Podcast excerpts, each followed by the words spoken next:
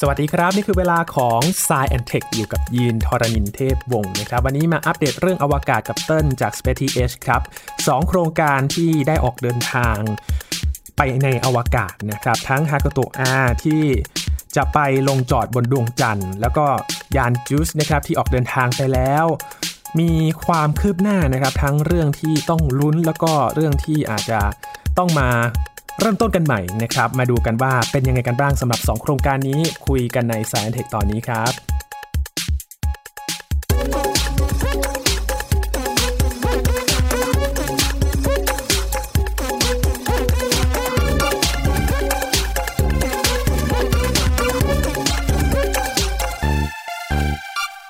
ช่วงนี้ก็ต้องยกให้ดวงจันทร์จริงๆนะครับ มีความคืบหน้าของโครงการต่างๆ ที่ มุ่งหน้าไปสำรวจที่ดวงจันทร์หลายโครงการเลยนะครับ ปีที่แล้วเนี่ยเราเห็นยานหลายยานไปแล้ว ปีนี้น่าจะได้เห็นเยอะมากขึ้นอีก เพราะว่าเลื่อนมาจากปีก่อนๆนะครับจากโควิด -19 แล้วก็ปัญหาต่างๆ มากมาย วันนี้มาอัปเดตเรื่องของฮากโตอาครับที่อาจจะเป็นเรื่องที่ค่อนข้างจะน่าเศร้าเลยแหละ เพราะว่าไปลงจอดไม่สำเร็จนะครับซึ่งก็ย้อนกลับไปครับว่า Space is hard จริง ๆ นะครับ อวกาศเป็นเรื่องยากมาก ๆ แม้แต่ยานที่พยายามจะไปลงจอดบนดวงจันทร์เนี่ย ก็มีความล้มเหลว แล้วก็ไม่ไปถึงพื้นผิวดวงจันทร์แบบปลอดภัยหลายโครงการเหมือนกันนะครับ เช่นเดียวกับฮากุโตะอาครับที่เป็นยานจากเอกชนญี่ปุ่น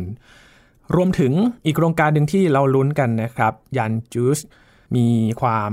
ขัดข้องทางเทคนิคนะครับเกิดอะไรขึ้นมาอัปเดต 2 เรื่องนี้กันครับ อยู่กับเติ้ลนัทนนท์ดงสูงเนินบรรณาธิการบริหารจาก Space TS แล้วครับ สวัสดีครับเติ้ลครับสวัสดีครับพี่อิน ตอนแรกเราก็หวังนะว่าฮากุโตอาน่าจะเป็นยานเอกชนลำแรกที่ไปถึงแต่ อย่างที่เราเข้าใจกัน Space is hard จริงอืมต้นบิวมาเยอะด้วยแหละ บิวมาตั้งแต่ อุ้ยเกือบ 2 ปีแล้วนะ ที่ต้นบอกว่า 2022 เนี่ยจะมียานเอกชนเนี่ยไปลงจอดมากที่สุดในประวัติศาสตร์นะครับแต่ว่าสุดท้ายแล้วก็กลายเป็นว่าไม่มียานลำใดเลย ที่ไปลงจอดดวงจันทร์ในปี 2022 มาจนถึงในปีนี้นะ 2023ถูกเปิดด้วยฮากุโตอานี่แหละนะครับ เราก็ลุ้นกันแหละว่าถ้าสำเร็จเนี่ยจะกลายเป็นว่า iSpace นะฮะบริษัทผู้สร้างยานลำนี้เนี่ยครับจะกลายเป็นบริษัทเอกชนรายแรก ก่อน SpaceX อีกนะฮะ เป็นรายแรกที่สามารถส่งยานไปลงจอดบนผิวของดวงจันทร์ได้ๆครับแล้วก็จะกลายเป็นประเทศที่3ด้วยแหละ ที่สามารถส่งยานไปลงจอดบนดวงจันทร์ได้สำเร็จนะครับ เพราะว่าตอนนี้เนี่ยยานอวกาศที่อยู่บนผิวดวงจันทร์เนี่ยมีแค่ของสหรัฐอเมริกา แล้วก็ของสหภาพโซเวียตนะฮะยุคโซเวียตด้วยนะ ไม่ใช่ยุครัสเซียด้วยนะฮะเพราะว่าหลังจาก ช่วงอพอลโลผ่านมาเนี่ยก็ไม่ค่อยได้มียานอวกาศลำใดไปสำรวจดวงจันทร์อีกเลยนะครับปีนี้ก็ดูเหมือนเป็นปีที่เราคาดหวังกันแหละว่าเราจะได้เห็นการลงจอดบนผิวของดวงจันทร์ แต่ว่าก็ไม่เกิดขึ้นนะครับ แล้วก็จบลงด้วยเหตุการณ์เดียวกับที่ยานแบร์ชีตของอิสราเอลเกิดขึ้นนะครับ คือไปพุ่งชนผิวดวงจันทร์นะครับ ไม่สามารถที่จะชะลอความเร็วเพื่อลงจอดได้ และเป็น เหตุซ้ำรอยกับยานอวกาศอีกลำหนึ่งก็คือยานวิกรมนะครับในภารกิจจันทรายานของอินเดียครับชะตากรรมเดียวกันเลยนะครับ ปัญหาที่เกิดขึ้นเนี่ยเหมือนกันมาก เหมือนกันจนถ้าเอากราฟความสูงเนี่ยมาพลอตคู่กันเนี่ยเราจะเห็นว่าโอ้โห pattern การตกเนี่ยคือ pattern เดียวกันเลย คือร่อนไปใกล้พื้นผิวแล้วล่ะ ก่อนที่จะได้ลงจอดแล้ว แต่อยู่ดีๆ สัญญาณก็ขาดหายไป ซึ่งสัญญาณขาดหายไปเนี่ยมีอยู่ 2อย่างก็คือ ลงจอดสำเร็จแต่ว่าเสาพังนะครับ กับอันที่ 2 ก็คือลงจอดไม่สำเร็จแล้วตัวยานเนี่ยสัญญาณมันหายไปตอนช่วงสุดท้ายที่ยานจะสามารถส่งกลับมาได้ ก่อนที่มันจะระเบิดบนพื้นผิวของดวงจันทร์แต่ถ้าเกิดว่ามันลงจอดได้สำเร็จจริง ๆ เนี่ย ตัวระบบต่างๆ เนี่ยต้องพยายามที่จะติดต่อพูดคุยกับโลกได้นะครับ หรือว่าโลกเราเนี่ยก็น่าจะต้องเห็นภาพนะเห็นภาพที่ไม่ใช่ซากอะนะครับ เพราะว่าตอนนี้เรามียานอวกาศโคจรรอบดวงจันทร์อยู่ คือยาน Lunar Reconnaissance Orbiter นะครับ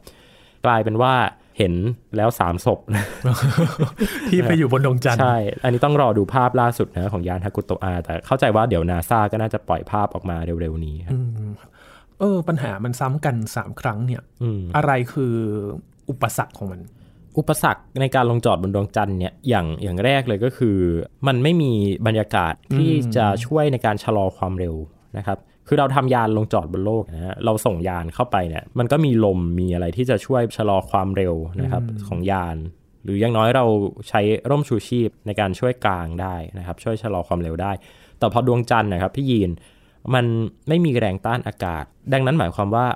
แรงดึงดูดนะฮะแรงโน้มถ่วงของดวงจันทร์เนี่ย มันกระทำหนึ่งร้อยเปอร์เซ็นกับยานอวกาศของเราโดยที่ไม่มีแรงเสียดทานใด ๆ เลยเนี่ยทำให้การคำนวณนะฮะการคำนวณการลงจอดเนี่ยมันต้องแม่นยำมากๆ เชื้อเพลิงต้องพร้อมนะครับที่จันทรายานของอินเดียเนี่ยลงจอดไม่สำเร็จเนี่ยก็เพราะว่าเชื้อเพลิงเขาหมดก่อนนะครับซึ่งพอหลังจากที่อินเดียไม่ประสบความสำเร็จเนี่ยบริษัทอื่นๆ ก็คิดแผนอื่น บอกว่าเอ้ยถ้าอินเดียเขาไปลงจอดไม่สำเร็จ เพราะว่าเขาใช้เชื้อเพลิงในการปรับวงโคจรเพื่อที่จะไปดวงจันทร์เยอะเกินไปเนี่ย ดังนั้นเราไปอ้อมไกลๆเลย ให้มันใช้เชื้อเพลิงน้อยๆนะครับ อย่างฮากุโตะอาเนี่ยของญี่ปุ่นเนี่ยนะฮะเขาใช้จรวดฟอร์คอนไนเนี่ยบินไปนะที่ความห่างจากโลกเนี่ยเกือบ 1 ล้านกิโลเมตรนะฮะดวงจันทร์อยู่แค่ 3 0 0แสนเอง คุณไปบินไปทำอะไรตั้งหนึ่งล้านกิโลเมตรนะฮะเพราะว่าเขาต้องการทำสิ่งที่เรียกว่า deep space maneuver หรือว่า การบินไปที่จุดที่แรงโน้มถ่วงเนี่ยมันอ่อนมากๆเราก็ปรับทิศทางนะคือจุดจรวดเพื่อปรับทิศทางตรงนั้น แล้วก็เล็งให้มันตรงกับดวงจันทร์ แล้วพอเข้าสู่ดวงจันทร์เนี่ยนะเขาก็จะเข้าในลักษณะที่เรียกว่า ballistic capture ballistic capture เนี่ยก็คือการที่เราเข้าสู่ดวงจันทร์ได้โดยที่ไม่ต้องใช้เชื้อเพลิงเลย คือใช้การเล็งจาก deep space 1 ล้านกิโลเมตรเมื่อกี้เนี่ยในการที่พอมันบินผ่านดวงจันทร์เนี่ย แรงโน้มถ่วงของดวงจันทร์จะดึงดูดตัวยานให้มาโคจรได้โดยอัตโนมัตินะครับ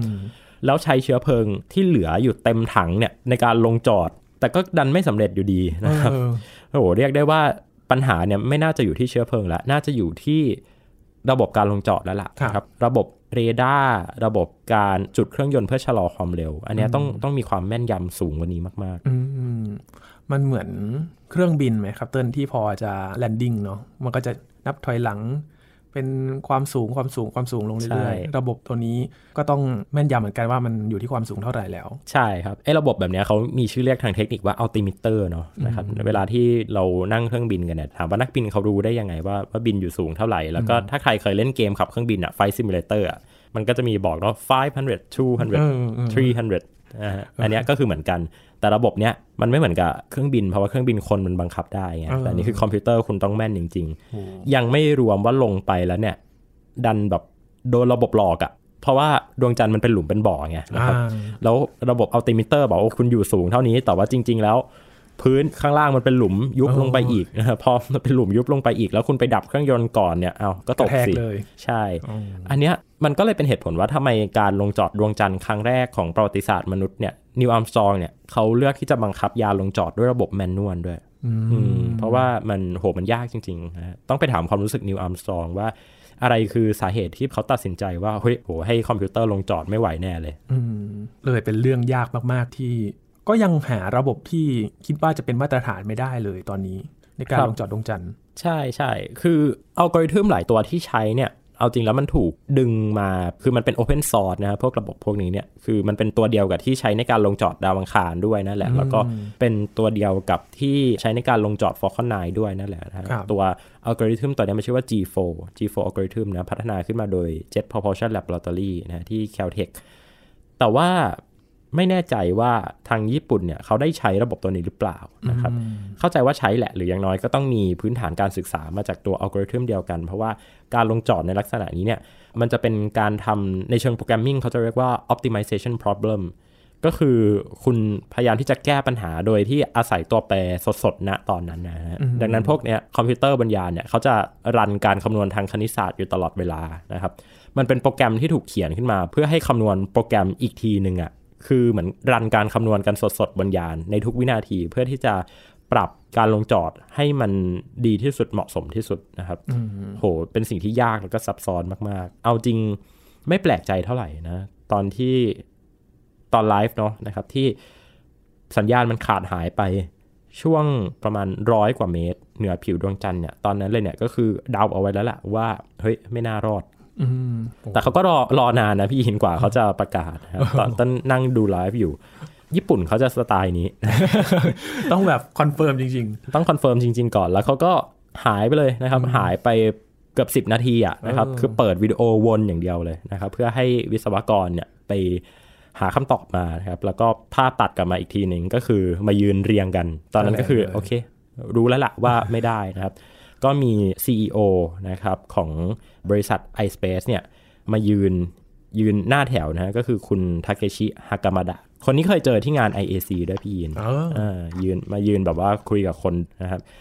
เขาก็ประกาศแหละนะครับว่าเอ้ย iSpace เนี่ยยังไม่ประสบความสำเร็จในภารกิจนี้ แต่เขาก็บอกนะฮะว่า never quit the lunar quest ก็คือเราจะไม่ยอมแพ้กับภารกิจการไปสำรวจดวงจันทร์ของเรานะครับ แล้วก็บอกทุกคนว่าเอ้ยให้รอคอยภารกิจหน้า ต้องมีภารกิจหน้าแน่นอนนะครับ แล้วก็กล่าวขอบคุณทุกคนนะครับ ขอบคุณผู้สนับสนุน ขอบคุณครอบครัว ขอบคุณทีมงานนะครับ อันนี้ต้องขอบคุณเยอะๆเลยแหละผู้สนับสนุน เพราะว่าถ้าเราไปดูยาน Hakuto-R นะฮะเราจะสังเกตว่าเขาแปะ สติกเกอร์อะไรต่างๆ ก็ไม่รู้เต็มไปหมดเลยนะฮะ มีตั้งแต่ Japan Airlines บ้างเออมี Suzuki บ้าง SoftBank บ้าง บริษัทอะไรต่างๆ ที่ไม่เกี่ยวกับงานอวกาศเลยเนี่ยเขาสามารถไประดมทุนจากบริษัทพวกนี้ได้ คือพูดง่ายๆ คือเป็นสปอนเซอร์นั่นแหละนะครับ แล้วก็เอาเงินมาใช้ในการสร้างยานอวกาศนะครับ เขาเก่งเหมือนกันเนาะในการที่เอางานอวกาศอะไปคุยกับบริษัทเหล่านี้แล้วบริษัทใหญ่ๆทั้งนั้นเลยนะ บริษัทใหญ่ๆทั้งนั้นเลยนะครับ ก็เข้าใจว่าสไตล์ คนญี่ปุ่นอะต้องแบบสร้างความภาคภูมิใจนะเพราะบริษัทที่เข้ามาสปอนก็เป็นบริษัทสัญชาติญี่ปุ่นล้วนเลยนะครับซอฟแบงก์อะไรต่างๆเนาะทีนี้คำถามก็คือ แล้วสิ่งนี้มันบอกอะไรเรา การที่ยากุโตะอาไม่สามารถลงจอดได้ อาจจะบอกเราว่า อย่าได้คาดหวังกับความพยายามครั้งแรกของยานลำต่อไปหรือเปล่าอืม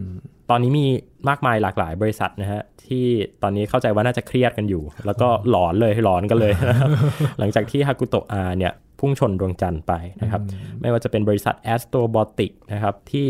เขาก็อยู่ในโครงการ CLPS หรือว่า Commercial Lunar Resupply Service เหมือนกันนะครับ แล้วก็ยังมีบริษัทอื่นๆ อีกเยอะแยะมากมายเลยที่เตรียมพร้อมที่จะ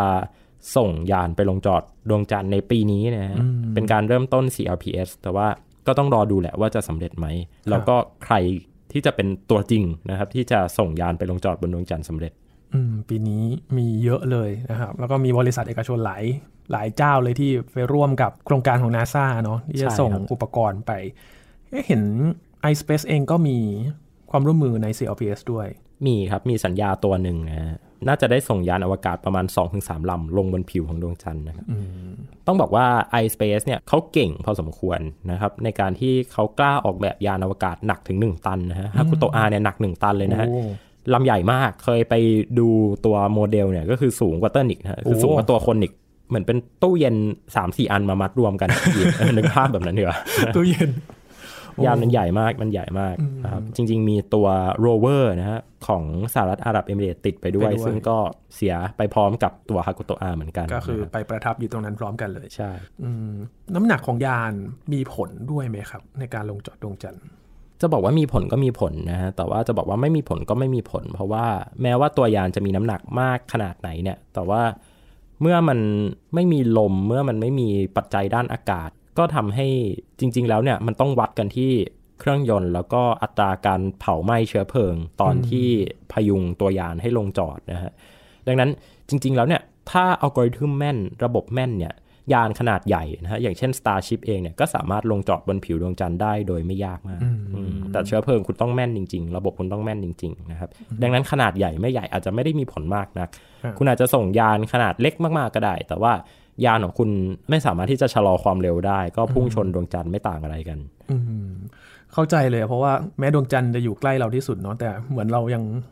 ไม่รู้จักดวงจันทร์ดีพอจริงเกี่ยวกับการหาในการทำคำนวณระบบต่างๆ เพื่อที่จะไปทำภารกิจที่นั่นนะจริงครับ เรื่องของ HAKUTO-R อะเราพักความเศร้าโศก แต่ต้องเดินหน้าต่อไปนะครับ ไปกันที่เรื่อง ก็จะถือว่าลุ้นระทึกเหมือนกันนะสำหรับยาน JUICE นะครับที่ตอนนี้ก็ออกเดินทางไปก็ช่วงสงกรานต์เหมือนกันเนาะครับเดินทางไปแล้วก็มีต้องมีภาพที่เฟรนช์เกียนานะฐานปล่อยจรวดที่นั่นมีสล็อตครับ มีคนถ่ายมาด้วยสล็อตไปโผล่ตรงฐานปล่อยจรวดน่ารักมากนะครับอืมตอนนี้เดินทางไปแล้วสักพักหนึ่ง แต่ครับเหมือนจะมีปัญหาเกิดขึ้นเหรอครับเติ้ลปัญหาเนี้ยเป็นปัญหาที่ฟังแล้วก็ดูเหมือน ดาวพฤหัสบดีเนี่ยเป็นดาวต้องคำสาปยังไงก็ไม่รู้นะเพราะว่ายานอวกาศที่เดินทางไปสำรวจดาวพฤหัสบดีนะฮะมันจะต้องมีปัญหาอะไรบางอย่างที่เกี่ยวข้องกับอะไรสักอย่างหนึ่งอะมันกลางไม่ออกนะฮะอ๋ออย่างในอดีตเนี่ยก็เคยมีเหตุการณ์ของยานกาลิเลโอเนาะที่ถูกส่งไปสำรวจดาวพฤหัสบดี แล้วก็ตัวเสาอากาศไฮเกน a เทนาเนี่ยมันกลางไม่ออกนะโอ้ครับทุกวันนี้ก็ยัง กลางไม่ออกนะฮะจนตัวยานเนี่ยมันเอ่อถูกบังคับให้พุ่งลงไปในดาวแล้วนะครับ ก็ยังกลางกลางไม่ออก แต่ว่าทีนี้จูสนะครับเพิ่งถูกส่งขึ้นไปเนี่ยใหม่ๆเลยนะฮะ 14 เมษายนเนี่ย ตอนนี้ก็เป็นเวลาครึ่งเดือน โอ้ยไม่ไกลเนาะอืไม่นานมากไนะครับเดินทางไปไกลพอสมควรแล้วล่ะนะครับ หลายล้านกิโลเมตรแล้ว แต่ว่า จังหวะที่วิศวกรเนี่ยเขาต้องการจะกางอุปกรณ์ตัวหนึ่งนะฮะเพื่อเอามาใช้ในการทดสอบแล้วก็มั่นใจได้ว่าทุกอย่างมันจะทำงานได้อย่างเรียบร้อยเนี่ยก็คืออุปกรณ์ที่ชื่อว่า RAM นะครับ R I M E ตัว RAM เนี่ยมันเป็นเสาเป็นเสาอากาศนะฮะแต่ว่าไม่ได้เป็นเสาที่ใช้ในการสื่อสารเนาะเป็นเสาที่ใช้ในการยิงคลื่นแม่เหล็กไฟฟ้านะฮะให้มันไปสะท้อนผ่านตัวชั้นน้ำแข็งของดวงจันทร์บริวารดาวพฤหัสนะครับ ก็คือเป็นอุปกรณ์หลักเลยแหละ ตามชื่อเลยนะฮะ JUICE Jupiter Icy Moon Explorer นะฮะ อุปกรณ์ RAM ตัวนี้นี่แหละ ที่จะไปไขปริศนา Icy Moon นะครับแต่ว่าตัวอุปกรณ์ดังกล่าวเนี่ยมันก็ดังกลางไม่ออก มีมีการประกาศออกมานะครับ แล้วก็ปัจจุบันเนี่ยทาง ESA นะฮะ European Space Agency เจ้าของยานลำนี้เนี่ยก็ประกาศบอกว่าเขายังพยายามอยู่นะฮะคือยังพยายามจะกลางตัวเสาอากาศตัวนี้อยู่ เข้าใจว่า น่าจะต้องได้อืมอืมคือถ้าไม่ได้มันจะเสียดายมากเลยนะ คือมันเป็นอุปกรณ์ที่ เป็นตัวชั้นน้ำแข็งอะนะใช่ใช่ที่สำคัญมากจริง ๆ นะครับ คือเมื่อกลางออกมาเนี่ย มันจะมีความกว้างนะฮะคือความยาวแหละ แต่ว่าพอมองจากในในมุมมุมเราเนี่ย เราจะรู้สึกว่ามันกว้างอืมความยาวของมันเนี่ยคือเป็นเสาที่ยาวที่สุดเลยนะสิบหกเมตรโอ้ เป็นตึกยาวมากเป็นตึกยาวเป็นบ้านเลยนะครับก็ไม่ต้องแปลกใจหรอกว่าทำไมมันถึงได้กลางไม่ออกมันยาวมากเออมันไม่เหมือนเสาอากาศรถยนต์อัตโนมัติใช่ใช่บ้านเราอะเนาะแต่ว่าเออนี่มันสิบหกเมตรเลยอะครับ คือมันมันน่าจะเป็นสิ่งที่เด่นที่สุดสำหรับยานจูสนะถ้าเห็นภาพแล้วเนี่ย นอกจากแผง solar array นะซึ่งแผง solar array ก็กางได้เรียบร้อยนะฮะสมบูรณ์ ตัวเสาอากาศนะฮะเสาที่ใช้ในการส่งสัญญาณก็กางได้เรียบร้อยสมบูรณ์ก็จะเหลือแต่ตัว RIME นี่แหละนะคครัรับบเอ๊ะตอนนี้เนี่ยเขาพยายามแก้ปัญหายังไงกันอยู่เอ่อถ้าเล่าไปมันจะฟังดูตลกตลกๆนิดนึงนะ แต่ว่าการแก้ปัญหาในยานอวกาศเนี่ยเขาทำกันแบบนี้จริงอืมๆหนึ่งเลยก็คือพยายามจุดเครื่องยนต์เนี่ยจุดแบบให้ไม่เป็นจังหวะ จุดแบบติดๆดับๆอะอ๋อเพื่อที่จะให้มันสั่นเออ พอมันสั่นแล้วเขาก็เดาว่าโอเค พอสั่นแล้วมันน่าจะกลางออก เหมือนเขย่าอารมณ์เขย่ามันเขเขย่าย่าเขย่านะครับโอ้โหก็อะยังไม่ได้นะครับโอ้งั้นลองอีกวิศวกรก็บอกว่า โอเค งั้นเขย่าไม่เป็นไรไหนลองหมุนสิก็บังคับยานให้ให้หมุนหมุนไปเรื่อยๆเผื่อว่ามันจะช่วยเหวี่ยงเสาอากาศออกมาได้นะครับเออก็ก็ยังไม่ได้นะครับพอยังไม่ได้เนี่ยวิศวกรก็บอกว่า เออถ้าอย่างนั้นลองใช้อีกวิธีหนึ่งลองเอาไอ้เสาอากาศที่ไม่กลางเนี่ย ไปจ่อแดดเออ ก็คือหันหันด้านนั้นนะเคยได้เข้าไปที่ดวงอาทิตย์ดูนะครับ เพื่อที่ว่าเอ้ยเผื่อแบบมันมันเย็นเกินเออมันอย่างเงี้ยเหรอเย็นเกินไปหรือมันติดหรือมันอะไรสักอย่างหนึ่งเออทุกวันนี้ก็ยังไม่ออกนะครับเออฟังดูมันมันเหมือนตลกนะ แต่ว่าเอออันเนี้ยมันลุ้นคือมากเลยนะ เป็นขั้นตอนที่ถูกใช้กับยานอวกาศหลายลำมากโอ้โหอย่างยานจูสนะฮะเป็นกรณีหนึ่งละ แต่ว่ายานกาลิเลโอนะที่ถูกส่งไปสำรวจดาวพฤหัสก่อนหน้านี้เนี่ยของ JPL ลำนั้นเนี่ย JPL ก็ใช้วิธีแบบเดียวกันอืมคือลองเขย่าลองหมุน ลองเอาด้านนั้นไปแช่แดดก็ไม่กลางนะครับเออก็ต้องรอดูแหละว่าจะ ทำยังไงได้บ้างนะครับ อุปกรณ์ตัวอื่นก็กลางได้ปกติใช่ไหมครับ ตอนนี้เท่าที่ทำงานมากลางได้ปกติครับ สิ่งเดียวที่ยังไม่กลางก็น่าจะเป็นตัวนี้น่าจะแหเป็ละนตัวนี้นี่แหละนะครับรามแล้วก็มีภาพออกมาด้วยนะนะครับ มีภาพออกมาคอนเฟิร์มว่าเออมันไม่ว่ากลางว่ามันว่ามันไม่กลาง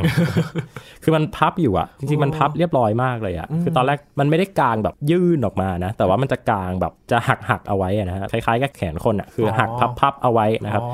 แล้วมันก็จะต้องกลางออกมาด้วยการแบบไปทำให้มันไม่พับอะเออ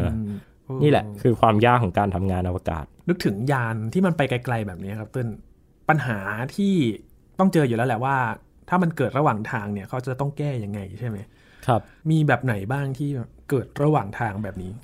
ถ้าไม่นับตัวกาลิเลโอที่เราคุยกันแบบเมื่อกี้นี้เนาะมันก็จะเป็นภารกิจที่เดินทางไปสำรวจดาวอังคารนะครับ อย่างเช่น ตัวหมุดที่จะใช้ฝังเข้าไปในดินนะของยานอินไซต์เนี่ยเพื่อที่จะดูว่าอุณหภูมิใต้ผิวดาวอังคารเนี่ยมันเป็นยังไงบ้าง อันนั้นเนี่ยเขาออกแบบมาพลาดนิดนึงคือพอเราจะฝังตัวหมุดตัวนั้นไปอะกลายเป็นว่าดินของดาวอังคารมันแข็งมาก แล้วตัวหมุดมันไม่ลงไงแล้วมันก็ดันเอาตัวฐานขึ้นมาแทนเขาก็เลยเอาตัวที่ตักดินของยานนะฮะไปเขี่ยๆทุบๆ พยายามดันมันลงไปเออซึ่งจริง ๆ มันถูกออกแบบมาให้ลงไปลึกมากนะฮะ เป็นเมตร แต่ว่าทีมวิศวกร JPL ก็พยายามเอาที่ตักดินอะเขี่ยๆทุบๆ ลงไป มันก็จะดูตลกตลกๆนิดนึงนะครับ แล้วก็เหมือนถ้าจำไม่ผิดเนี่ย เคยมีความพยายามในการเอาตัวที่ตักดินอะมาเคาะๆอุปกรณ์อะไรสักอย่างหนึ่งบนยานอะเพราะว่ามันมันใช้ไม่ได้ คือเหมือนแบบทีวีเปิดไม่ติดแล้วก็แบบไปตบๆหลังทีตวีบๆหลังทีวีใช่ เขาก็จะทำกันอย่างนี้แหละครับ ฟังดูเหมือนแบบพูดเล่นเลยเนาะแต่ว่าอันนี้คือคือมันเป็นเรื่องอย่างนี้จริง ๆ คนมันไม่ได้ไปด้วยอะเราคงให้คนไปเคาะหรือว่าไปงานอะไรอย่างนั้นไม่ได้หรอกใใช่ใช่โอ้ก็เลยชอบมีคำพูดกล่าวกันนะครับบอกว่าถ้าคุณทำภารกิจอวกาศเนี่ยนะเวลาที่ฮาร์ดแวร์มันพังอะ คุณก็ต้องใช้ software engineer ในการซ่อมอืมคือคุณไม่สามารถส่ง hardware engineer เนี่ยขึ้นไปบนนั้นได้อืมอืมทุกอย่างคุณต้องแก้ด้วยการเขียนโปรแกรมอย่างเดียวเลยอ๋อนะครับรวมถึงแบบที่เราพูดกันเมื่อกี้นี้ด้วยนะไอการแบบหมุนยานเหวี่ยงยานเออหันด้านด้านที่มีปัญหาไปโดนแดดอืมอืมมันไม่เหมือน Hubble เนาะที่ส่งคนไปซ่อมได้ครับเอออันนี้มันก็ใกล้จะเป็นกว่ากรณีที่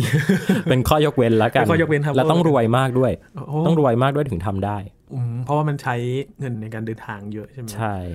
ก็ย้อนไปดูภาพนะว่าที่มนุษย์อวกาศเนี่ยไปซ่อม Hubble ครับ ซ่อมหลายครั้งด้วยนะฮะเออหลายคนอาจจะเข้าใจว่า Hubble เนี่ยเราขึ้นไป service มันครั้งเดียว แต่ว่ามีการ service สามสี่ครั้งได้โอ้ไปเปลี่ยนอุปกรณ์ต่างๆ ได้เออกำลังนึกถึงว่า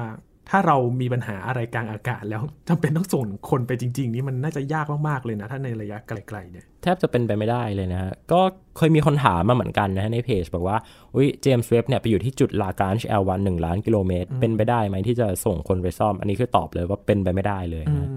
คือเอาง่ายๆ ทุกวันเนี้ยสถานีอวกาศนานาชาติอะอะไรเสียเขาก็ถอดโยนทิ้งนะฮะคือเข้าใจว่าเราออกแบบเพื่อมันดีตั้งแต่แรกอะแล้วก็ พยายาม maintenance ให้มันทำงานได้ตามอายุไขของมัน แล้วก็ไม่ต้องไปพยายามฝืนอะไรมันมากนะครับก็จะเป็นปัญหาเรื่องขยะในอวกาศอีก ก็ไปฟังโยนทิ้ Star Stuff ได้นะวิธีการเจ t ติสันในการโยนเข้าสู่ชั้นบรรยากาศโลกนะครับครับเอาถ้าสมมติว่ามัน worst case จริง ๆ อะเติ้ลแบบมันกลางไม่ได้เลย เท่ากับว่าเราก็จะไม่รู้ข้อมูลน้ำแข็งเหรอหรือว่า ก็จะมีตัวอุปกรณ์ตัวอื่นนะที่สามารถใช้งานด้วยกันได้ คือเวลาที่เราเลือกอุปกรณ์หรือว่าเลือกอินสตูเมนต์ขึ้นไปติดตั้งบนยานอวกาศเนี่ยมันคือการให้คณะกรรมการอะคณะกรรมการกลางเนี่ยมาคัดเลือกเอา proposal ของแต่ละมหาลัย คือแต่ละมหาลัยหรือว่าแต่ละหน่วยงานวิจัยเนี่ยเขาก็จะเขียน proposal มา แล้วก็บอกว่า ฉันอยากเอาอุปกรณ์ตัวเนี้ยไปติดนะครับ หน้าที่ของกรรมการกลางเนี่ยคือก็จะต้องดูว่าเอ้ยมันคุ้มค่าหรือเปล่าสองก็คือ ถ้ามีอุปกรณ์ตัวใดตัวหนึ่งที่มันใช้ไม่ได้ จะสามารถใช้ตัวอื่นได้หรือเปล่านะเพื่อให้ตัวยานเนี่ยมันให้ข้อมูลของเราได้ดีมากที่สุดนะครับ ดังนั้นถ้าตัวรามไม่ได้จริงๆเนี่ยก็เข้าใจว่าจะมีตัวพวกอันเทนนาตัวอื่นที่สามารถใช้งานได้เหมือนกัน แต่อาจจะไม่ได้ละเอียดเท่า หรืออาจจะไม่ได้ออกแบบมาให้ตรงวัตถุประสงค์เท่าไหร่แต่ว่า ในวงการอวกาศเนี่ยการพลิกแพลงการแฮกการอะไรเงี้ยถือว่าอยู่ในวัฒนธรรมนะครับดังนั้นถ้าอุปกรณ์ตัวนี้ไม่ได้จริงๆเนี่ยก็จะยังต้องมีทางอื่นนะครับคล้ายๆ กับตัวยานกาลิเลโอเหมือนกันที่เสาอากาศไฮเกนอะเทนนาเนี่ยมันกลางไม่ออกก็ใช้ตัวโลเกนอะเทนนาได้นะครับซึ่งมันอาจจะช้ากว่าเล็กน้อยนะครับจริง ๆ ก็ไม่เล็กน้อยจริงๆก็ช้ากว่าเยอะเลยแหละแต่ก็ยังดีกว่าไม่ไม่มีการเชื่อมต่อกับโลกเลย เท่ากับว่า อินสตูเมนต์ต่างๆ ที่ไปกับยานหรือว่าโครงการต่างๆ เนี่ยไม่ควรจะมีหน้าที่เฉพาะทางใช่ใช่ใช่โดดๆเลย ใช่ ส่วนมากเขาจะออกแบบให้มันวัตถุประสงค์นะมีวัตถุประสงค์ในการที่จะเป็นงานหลักสักอันหนึ่งแล้วก็อย่างอื่นก็ต้องทำได้บางส่วนด้วยนะฮะอาจจะไม่ได้ดีที่สุดแต่ว่าก็ต้องทำได้ด้วย ดังนั้น ไม่ต้องงงอะว่าเวลาที่เราเอายานอวกาศมา แล้วก็มาอ่านรายชื่ออุปกรณ์อะเราจะพบว่าบางอย่างทำไมหน้าที่มันดูซ้ำซ้อนเออซ้ำกักันนจังใช่ใช่อันนี้ก็เหมือนกัน อาจจะต่างกันคนละที่งานอาจจะทำได้ใกล้เคียงกัน แล้วก็เวลาที่ตัวใดตัวหนึ่งมันเกิดข้อผิดพลาดขึ้นเนี่ยอีกตัวหนึ่งก็จะสามารถช่วยได้ ดังนั้นมันต้องอาศัยความสามัคคีเหมือนกันนะ มันไม่ใช่ว่าอะสมมติว่าอุปกรณ์ของ JPL พัง แล้วก็มีของอาของ ESA อะไรเงี้ยอีกตัวหนึ่งคน ESA ก็ไม่ควรจะไปแบบเยาะเย้ยอะบอกว่าเฮ้ยอุปกรณ์กระพังเว้ยอะไรอย่างเงี้ยเออเออสุดท้ายแล้วมันต้องช่วยกันอะเพราะว่าแหมถ้าวันหนึ่งอุปกรณ์คุณพังบ้างคุณก็ต้องใช้ของเขาอยู่ดี